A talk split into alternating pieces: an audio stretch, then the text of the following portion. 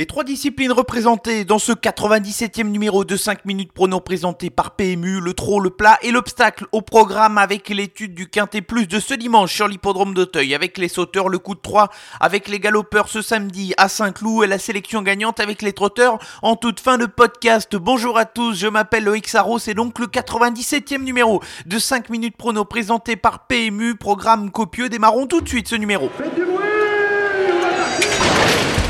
Il s'entre maintenant dans la dernière ligne droite.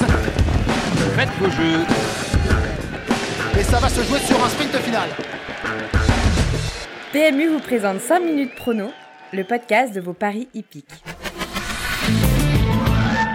Le bilan de la semaine dernière, 3 sur 5 pour la sélection quintée où j'ai tout de même été déçu de ne pas voir mes deux incontournables à l'arrivée, eux qui n'ont jamais pu peser sur la course, avec euh, notamment Deo Gracias qui a été arrêté durant le parcours. Le coup de 3 a été réussi à la place avec les sélections sur l'hippodrome de Vincennes, même si Hermès Pat a été battu à la régulière par un très bon Happy Pacha. Quant à la sélection gagnante, nous ne sommes pas passés très loin avec Brian Madrid qui a très longtemps fait illusion pour la victoire avant d'échouer à la lutte. Thank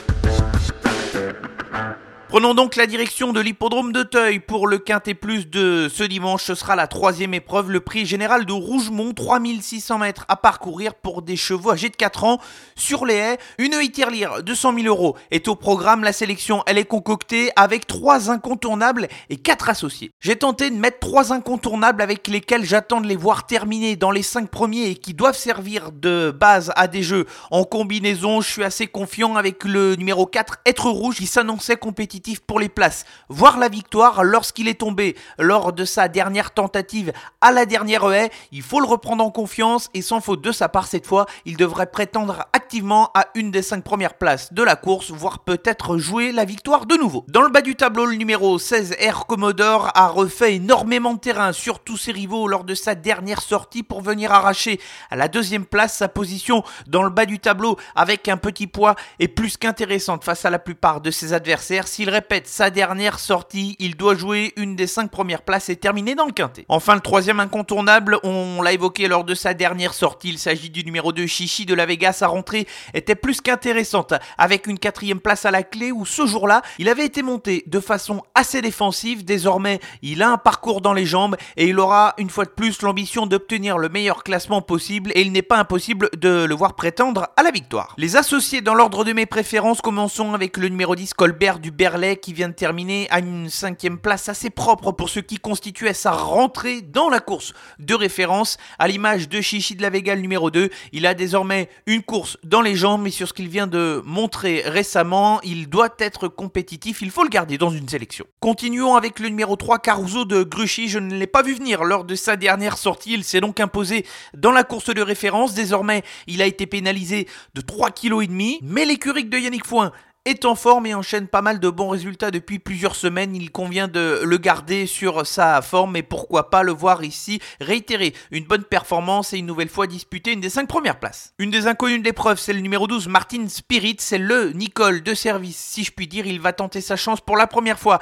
à ce niveau de compétition. Ses dernières sorties sont assez correctes par sécurité. Mieux vaut le garder dans sa sélection que l'écarter. Enfin, terminons avec le numéro 7, Let Me Win, troisième de la course de référence sur l'hippodrome d'Auteuil lors de son ultime sortie. Il était tout de même assez joué. Ce jour-là, pas de fumée sans feu, il est irréprochable sur l'ensemble de ses dernières tentatives et mérite d'être suivi une nouvelle fois pour une place dans le Quintet. La sélection pour le Quintet sur l'hippodrome d'Auteuil ce dimanche 4 avril, ce sera la troisième épreuve en réunion 1 avec les incontournables qui sont les numéros 4 Être Rouge, le 16 Air Commodore et le numéro 2 Chichi de la Vega et les associés avec le 10 Colbert du Berlay, le 3 Caruso de Gruchy, le 12 Martin Spirit et le numéro 7, Let Me Win.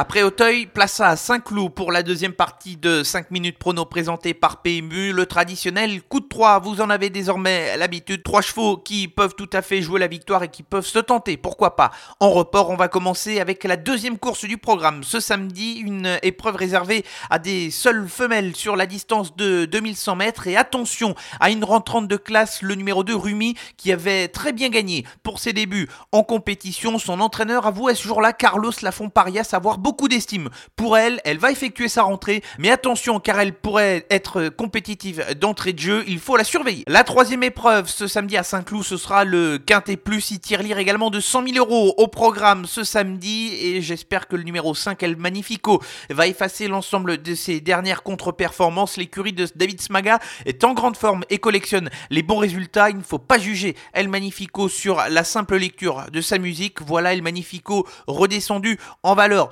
38,5. Il va retrouver le gazon et est compétitif pour un bon classement. Enfin, dans la dernière course, la 9 le numéro 6, Watchmen, est entraîné depuis plusieurs mois par Fabrice Chappet. Il semble assez proche de sa course sur ce qu'il vient de montrer depuis plusieurs sorties. En plus, son entourage a fait appel à Pierre-Charles Boudot. C'est un signe de confiance et il va falloir le suivre.